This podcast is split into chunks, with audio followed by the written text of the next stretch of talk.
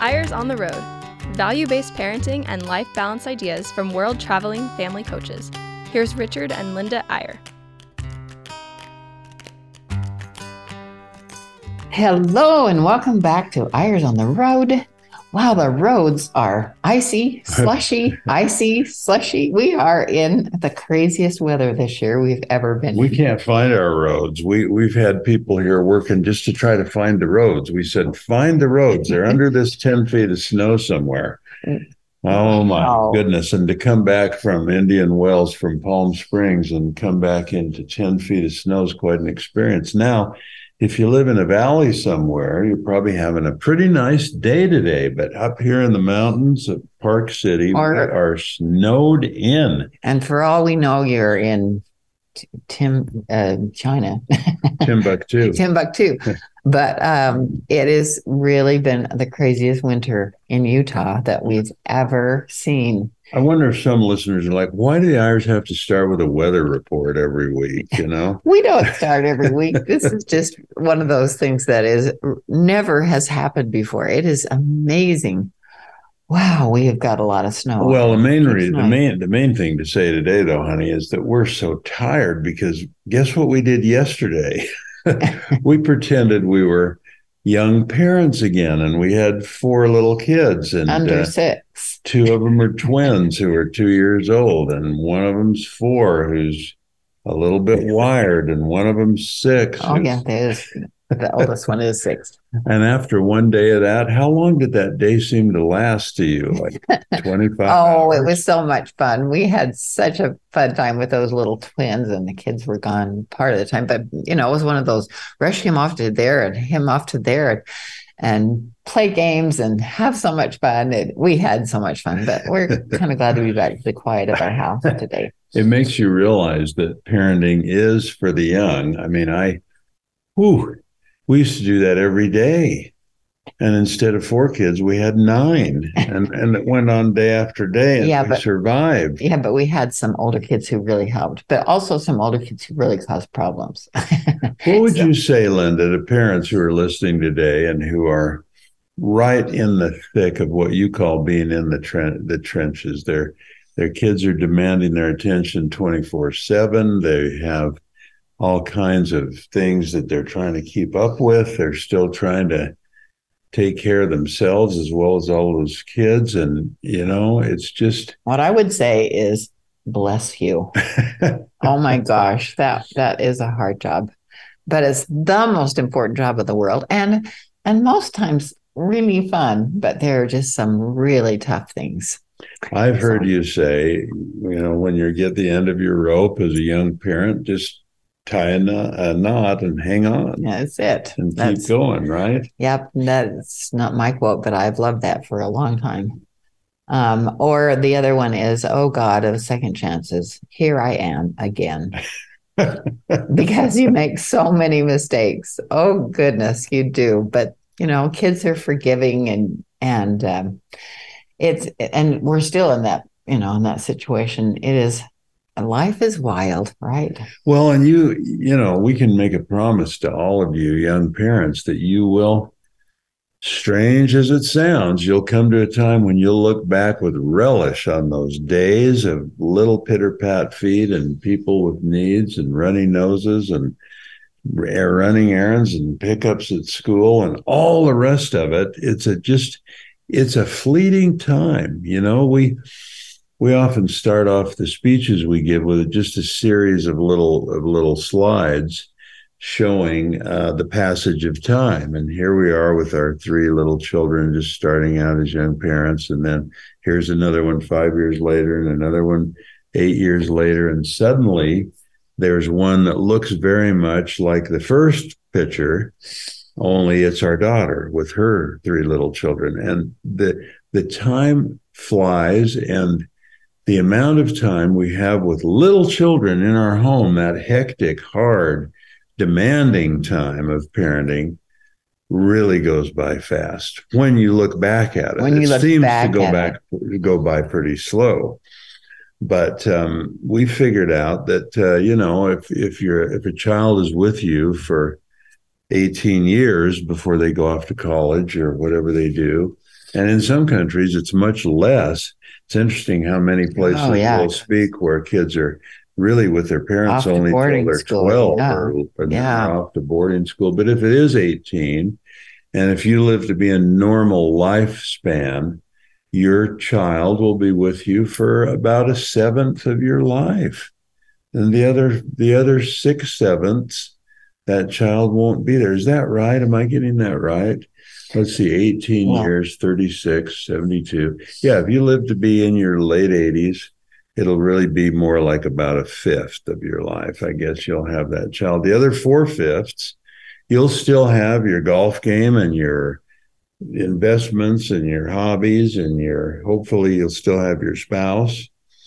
And by the way, that's another thing to think about is we um another thing we often do at the beginning of speeches is we say, where do you think you're putting in because the speeches are almost always to young parents. So where do you think you're putting in the most time and the most mental effort on your marriage or on your parenting? Where are you where's the most effort and the most concern and the most thinking and the most acting and the most effort coming? And what would you say about 90% raise their Yeah. hands and say parenting? I'm working harder at parenting than I am at my marriage. because it's in your face and both parents are going every which direction trying to get things done whether they're both working or not or if if you're at home or not it is just wild so we did kind of point a little word that we like better um, and that is let's do a better job of marrying Marriaging, an action word like parenting, a verb. we are um, still working on that in fact marrying for us is I like how you said that. We're still working on that. well, we are E- every day. I mean, we we had a crazy day yesterday, and um, we made it through. It was fun to look back on, and it really is going to. You know, it is a hard thing to remember that the person you married is the most important person in your life. That's who you're going to be with forever. That's that's what we believe. That that's the person you'll be with forever. That's what we hope. The kids, and of course, we'll have the kids, but They'll have they their own kids. kids. forever. and, Yeah. and so you know, I mean, there's two lessons there. There's just there's two lessons that are so simple that I wish we could all remember perpetually. One is how fleeting our time is with the kids in our home, and how necessary it is to prioritize them during that one fifth of our lives that we have those kids with us. And the other lesson is that as important as the children are, there is one thing that's a little bit more important, and that is your marriage and your relationship with your spouse. And it's become kind of a uh, an in an in joke in our family because of one time so many years ago when one of our daughters, I was telling her how much I loved her. She was just a little girl. And I don't know why that I can't even remember the circumstances, but I said, you know, Shawni, there's only one person I love just a little bit more than you. And she didn't even wait for me to answer. She just, your face just clouded up and she started to cry. And she said, You love someone more than me. And I said, Yes, it's your mom. And she just couldn't handle that for a while. But, But- she came to think of it as a wonderfully secure thing. yeah she she really loved it and now she's had that same conversation with her children Yeah. which is really interesting because that is a really important relationship anyway um we are uh, starting anew today every day is a new day right uh, Right. there's a lot of stuff going on we haven't been able to get to our house because of the snow and a lot of other people are not able to get to our house but we are going for it And we're going to do another three-letter lesson today, and we promised this a couple of weeks ago, and and we're kind of excited to get to it again. Those of you who remember, the three-letter lessons are just these little one-word, three-letter words that, if we think of them in a certain way, they can become a subconscious part of our paradigm, of our nature, of our attitude, of how we think about things. And you'll remember a couple of weeks ago, we did the word sip. We were talking about how important it is to savor things, to enjoy the moment, not to gulp down life, not to gorge ourselves, but to sip and to notice and to be sensitive to the little beauties in life.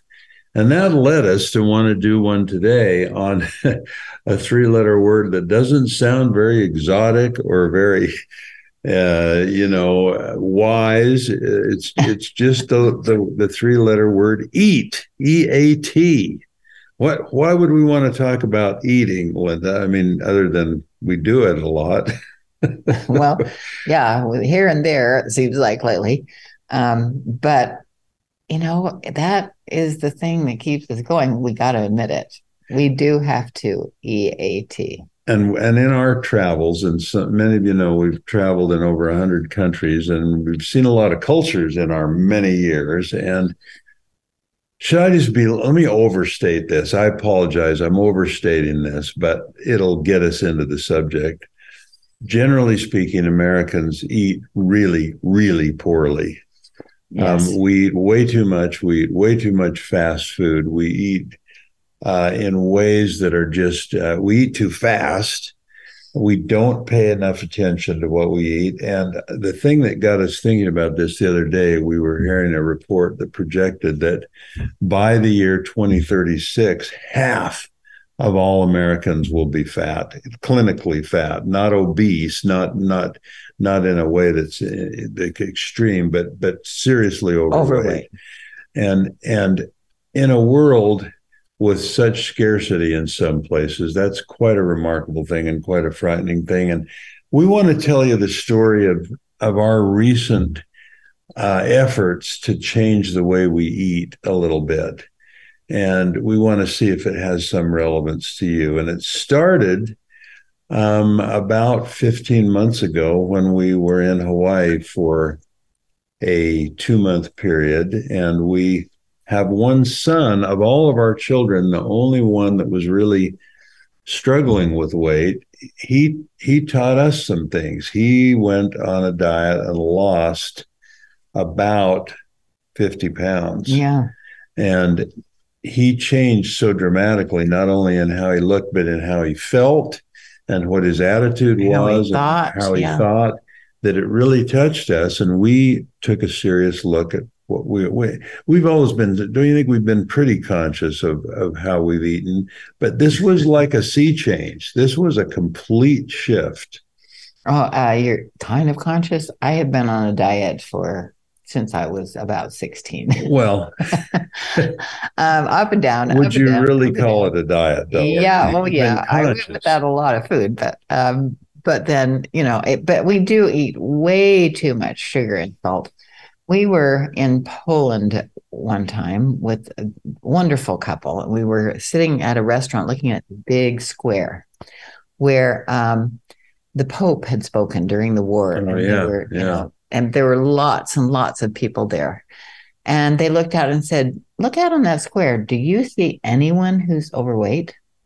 And we looked and we couldn't, except there were tourists, yeah. you know, or a few tourists yeah. here and there. But um, there there were not people that were overweight. And she said, This is because, I mean, we were astonished when we went to the USA uh, to These see Polish people told how many people were overweight. And the reason is, first of all, we walk everywhere, but we careful about what we eat. That's what this Polish woman was telling us, and that was about the time that a very interesting diet book came out with a with an intriguing title: "Why French Women Don't Get Fat." Remember that book? Right. And again, it's not because they don't eat and enjoy eating. Quite the contrary, they eat in a way that's more artful and more paced and more deliberate Right. And so we're going to take a little break and then we're going to come back and tell you about something called the half diet diet. We think it's something you'll enjoy. So stay with us. We'll be right back after this brief message.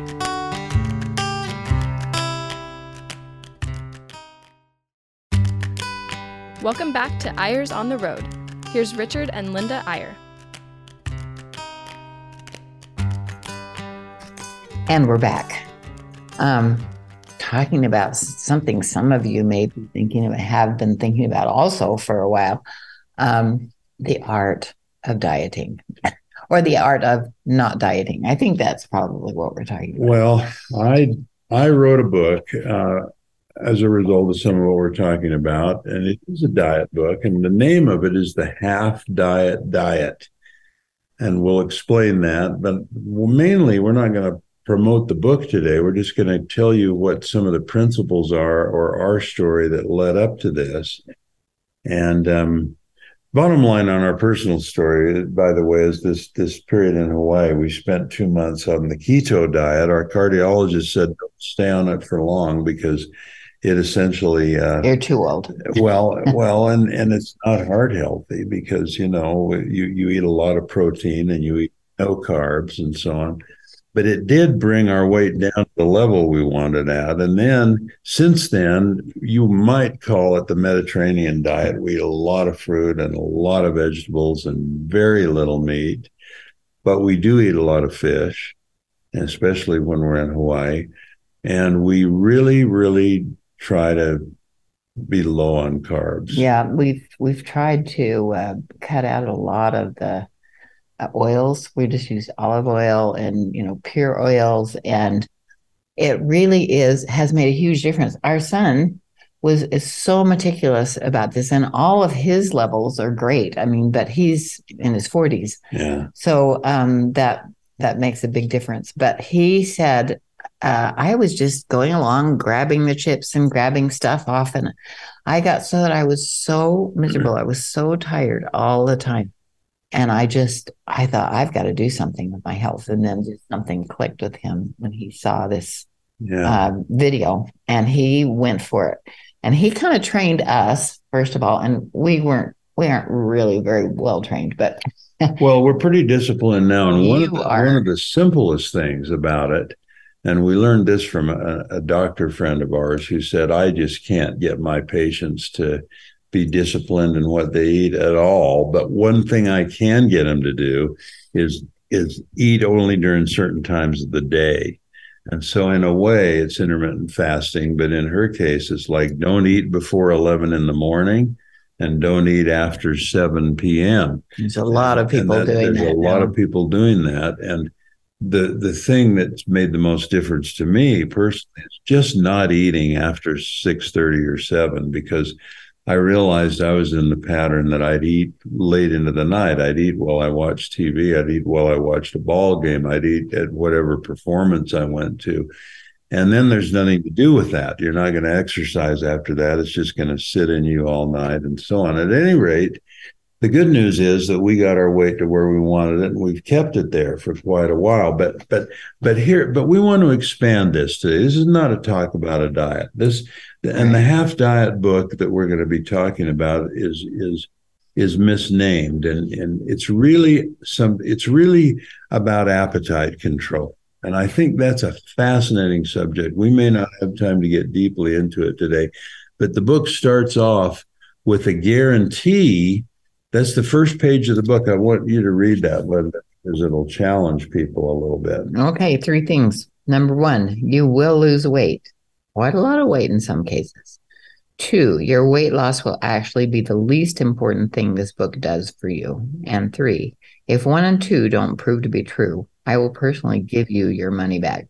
Oh, oh, God, I forgot about that. Did we ever send money back? Nope. So far, we haven't had a single person say it didn't work and we're needing our money back. And the reason is because this is the simplest approach there is. This is this is the idea that essentially what we do as Americans and other Western countries are, are similar in this.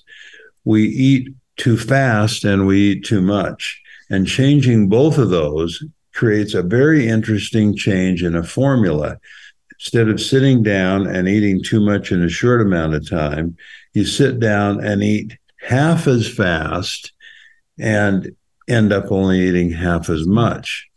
And what we believe is that the enjoyment quotient of, of eating goes up as the, the quality goes up as the quantity goes down. And I'm going to give you a theory that's pretty pretty wild in a minute, but bear with me on this first part. So if you sit down and one of the things we suggest is you set your fork down between every bite you take a smaller bite and you you chew it longer you taste it longer you savor it longer and you set the fork down and then when you're ready for another bite you pick it up i drive people crazy now because i eat so slowly People, when we go you're driving me nutty. when we go out with the other couples for dinner, I'm still eating and it's been like an hour. But I really believe, and I'm a little extreme in it, but eating much, much slower with smaller bites and each bite does several things. Number one, it slows you down and stops that caloric intake. And it wins the battle over your appetite. You're essentially holding your appetite at bay. You're saying, I'll eat on my pace. I'm not going to eat. The appetite wants you to gurgle and gorge and guzzle and, and, you know, eat. You're holding it off. You're eating. And you're, you're, you're demanding better food because if you're just wolfing something down, you hardly taste it. But if you're eating slowly and deliberately and really trying to taste and savor, your palate will start demanding better food. You will not tolerate greasy stuff. You will not tolerate stuff that has a weird aftertaste. You'll you'll you'll be aware is this really good food that I'm eating? And that's a that makes a huge difference. And here's the promise that'll that'll shock some of you. I think our bodies are wired in such a way that if you're giving your body all your if you if the the quant if the quantity is unlimited, if you're just eating all the time, you're all your you, there's there's a part of your nutrient body that all it needs is a certain amount of nourishment. And if it gets a ton of stuff and it can find 30% of that that's nourishing, it's fine because it's getting what it needs. It's getting enough that the quantity is making up for the quality and it's getting enough to function. But if the quantity gets restricted, if you start eating half as much, and, and you can do this literally. You can do it by, you know, if you're out to eat, eat half the food on that plate and take the rest home in a in a in a takeaway box or give it to a homeless person on your way home or something, but only eat half of it. And you get in this habit of just half as much as what you've been used to. Then what I believe, I re- this sounds a little extreme, but I actually believe this. If you restrict that quantity to half, your body then starts, if it can't get more quantity, it will start demanding more quality. And essentially, your body will say to you, all right, if that's all you're going to eat, you better eat something better than that because if if you only eat that much of crappy food, I'm not getting enough nourishment. Okay, so better stuff. so I'm I've been kind of quiet because you have been so good at this. I, on the other hand, have learned a lot from doing this. And we actually, when you first did this, you put this out on a magazine and it was called Meridian Magazine. Yeah. And people It was just unbelievable. wrote in amazing amounts of letters saying this is really helping me. This really does work. But I, and it really, you know, if you really stick to that, it really will work. But I do- really do love sugar. Here we go. True confessions. and I have to admit that I I eat less. I eat a lot less than I used to. Um, and I eat half, maybe half, yes, but I do have to have my little sugar fix. Um, but I I can do what I need to do and still feel healthy and still have some treats. And you have some treats too. Cherry Garcia ice cream. You have to. Yeah, but I only eat like five little bites with a fork of the Cherry Garcia ice cream. I I limit the quantity so severely. um, but um, I, I think you can do it. You can do it your way if you have in mind that your body does need certain nutrients. But once you have, you know, supplied it with what it needs, then Then you got to stop. stop. Yeah, and That's the hard part is the stopping. and uh, I don't find that too hard. I always take. Yeah, you are amazing at that. You are amazing Um, at that. You you you say I'm full. I'm, and you don't even mean you're full. You mean you're you're full enough that you don't want you you, Yeah, you can I stop. can't you can eat past a you can point. win that little battle Right. with your appetite. And being the thing we've both learned is that being a little bit hungry is actually a good feeling. I mean, it's not it's not painful. It's not I'm not saying really hungry, but but to stop before you're full and feel a little bit hungry actually makes you more alert. It makes you more aware. It makes you just feel lighter and better. Well, but it also being realistic. Uh, two yeah. hours later, it makes you feel like you That's need to true. eat something That's true. else. And you have to just be careful about what else that you eat. So I have to say, you've been the champion on this. I'm uh, no, you're doing bit. no, you're doing but I great. have maintained this weight loss, which is really it is nice. great. It's fantastic. It's rare. I want I want to read just a few of the things that have come in about this book. This simple idea of eating half but eating slower, and then I want to comment on it because it comes better from an outsider view, and then I'll just comment on it. So I'm gonna have Linda just read a few of these because they're all short. Um, okay, here's a short one a life changing approach to weight loss. I love the insights about the spiritual aspects of our relationship to food, and we haven't talked about that yet. I know this diet works. It to- is totally in harmony with this with spiritual truth. So, how can it not work? I've truly enjoyed your columns and especially appreciate how the three parts dovetail physical, mental, and spiritual. I didn't need to lose weight, but the slowing down and appreciating all aspects of my life have helped me to be more at peace with myself. And the last one, I found hope on both the physical and spiritual level. I'm so grateful for the book it's given me the only hope I've felt in years of dieting. So I the the, the point of it all, I mean, it really it, it's a it's a 200 page book, and it's but it's all basically about this one thing, and gives various techniques for eating slower and eating le- eating half twice the time but half the food and what you realize as you get partway into the book is it's is food is just the physical appetite. It's just a metaphor for the rest of the book. The book is really about appetite control. Can we use the same approach the same mentality to controlling our appetite for sex can we use it to to work on our appetite for achievement for power for uh, success for recognition there's so many appetites in life. And we really believe, and I, the, because of time, we're way oversimplifying this, but the real point of mortality is learning to control appetites, all of our appetites, to be stronger than those appetites are. And we love the metaphor in the scriptures about the bridle and we're horse people, as many of you longtime listeners know, and we love horses and we love that metaphor because we know how strong a horse is. I've been thrown across the barn by a horse just raising its head, and Linda's had some experiences with horses that we won't get into right now, but they the horse can kill you in a hurry and almost did once with Linda. But but horses are beautiful and and the appetite is not the enemy. That's the bottom line. It's like like the best way to control, the surest way to control a horse forever is to shoot it and kill it, right? And that's how many of us approach our appetites. We think they're bad things. We wish we didn't have them.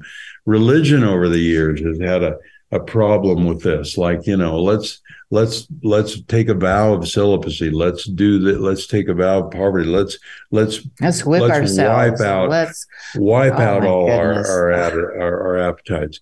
But we think the bridle is the perfect metaphor because the horse or the appetite is a beautiful thing. It's a powerful, wonderful, incredible thing if we can bridle it then and channel it and so the whole idea of this half diet diet is starting with food, but moving to all our appetites, finding app, finding patterns in life and habits and approaches that allow us to be in control of these appetites. And the bottom line is that the joy there there is joy in eating a great big meal and gorging yourself. There's a kind of fulfillment in that but it is small and insignificant and and minor compared to the joy that comes when you put your fork down and you stop and you eat half and you you go away a little hungry and you win that battle day after day after day and you don't eat after seven o'clock or whatever the parameters are you set for yourself. And following that discipline, controlling those appetites brings a tremendous kind of joy. So, our challenge for you this week is by next week, have this all worked out. yeah, and lose weight. and lose weight. Um, and think, just think more about control. Yeah, that's our challenge. Self control and doing the things that are really important instead of the things that you're obsessed with. So I think that we've given you something to think about. Hopefully, we are going to be better at it too. And thanks so much for joining us. If today. you're dying to have it, the name of the book is The Half Diet Diet. You can get it on Amazon or anywhere. But if you're not going to get the book, just think about what you just said, Linda. I want you to reiterate that challenge one more time. We're challenging you to think about your appetites just control control what you're thinking of doing and that's the challenge of our lives isn't it um, we don't always have to have everything we want but what we want most is to be in control of ourselves so good luck and we'll see you next time on Eyres on the Road. Bye till then.